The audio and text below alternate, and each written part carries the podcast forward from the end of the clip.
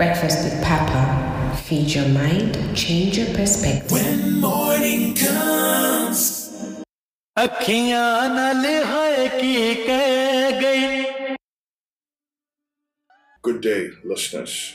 Two days ago, we spoke about self leadership. Yesterday, we spoke about the power of service. And we said, when you learn to serve, you start to build influence. Influence is a leader's best asset, and a leader must build personal influence. And you can only get that from service. Dr. Cialdini has a book, um, Influence the Psychology of Persuasion. And this book is based on 30 years of research on the things that drive influence. I suggest that you go and read it. But he basically uncovers six key principles, which are people tend to be influenced by things that they are consistent with. People tend to be influenced by people that they like. People tend to be influenced by people who have authority, and that authority does not necessarily positional authority, but it could be authority on a subject. People tend to be influenced by and want to give in reciprocity to what has been given to them. And this is where service helps you to build influence, right? People tend to be influenced by social proof, things that they see examples from. And that's why exemplary leadership helps you to influence. Things tend to be influenced by scarcity, okay? And that's why it's important for you to master your domain and create a scarcity for the type of leadership that you provide so that you build a high demand. The simple economics, you know, demand and supply. Value goes up, the demand is high, and supply is low. I'd like to take this quote from 1 Kings 10, verse 1 to 2. Now, when the queen of Sheba heard about the fame of Solomon concerning the name of the Lord, she came to test him with difficult questions.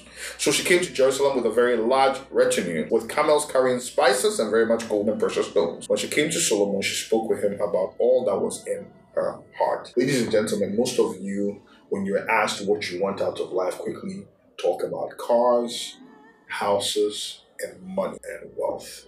When God, the Almighty Father, asked Solomon what he wanted, he has wisdom, and with wisdom, all others. And even with all that he had been given, people were coming from different parts of the world to come seek that wisdom and counsel. Wisdom so he could guide, serve, and know how to do his will. So, self management, renewing of the mind, learning wisdom, applying to make the right choices, learning to serve, and in time you build influence that will pull kins to come to you as opposed to you chasing for success.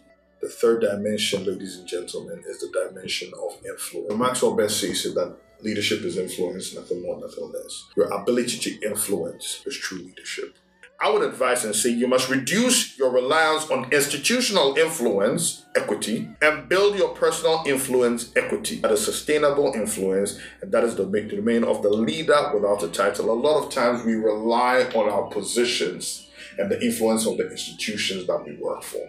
And we get disappointed when we retire and nobody gives us that respect anymore. Because they never respected you. They never followed you. They were never influenced by you. They were influenced by the institution you work in and you were living off the glory of what other men, great men before you had built. But what have you added to that?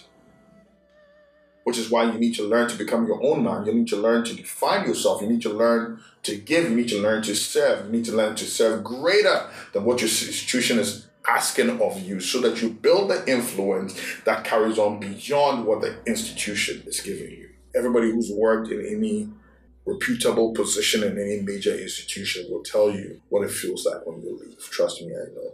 From leading my division in Toastmasters to other leadership positions I've had in the public service and in other areas, what it means like to enjoy the perks of a particular position and how some of these things drop when you leave. But if you're true to yourself and you're true to your personal integrity and you are who you are, then the real authentic leadership or influence that you built will carry on with you. Learn to build authentic self influence. Stop getting caught up with the influence of the institutions you work for. Do not live in the shadows or in the light of what other men have done. Use it, utilize but do not relish or dwell on it.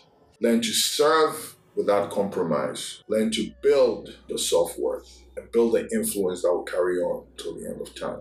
Institutions will retain their influence, But influence built independently carries on with you. So take your time, serve hard, serve greater, serve without compromise. True to your values, impact the community and society around you, and your influence will carry beyond time, and that will better leader. Stay empowered. We'll connect again tomorrow. Breakfast with Papa. Feed your mind, change your perspective.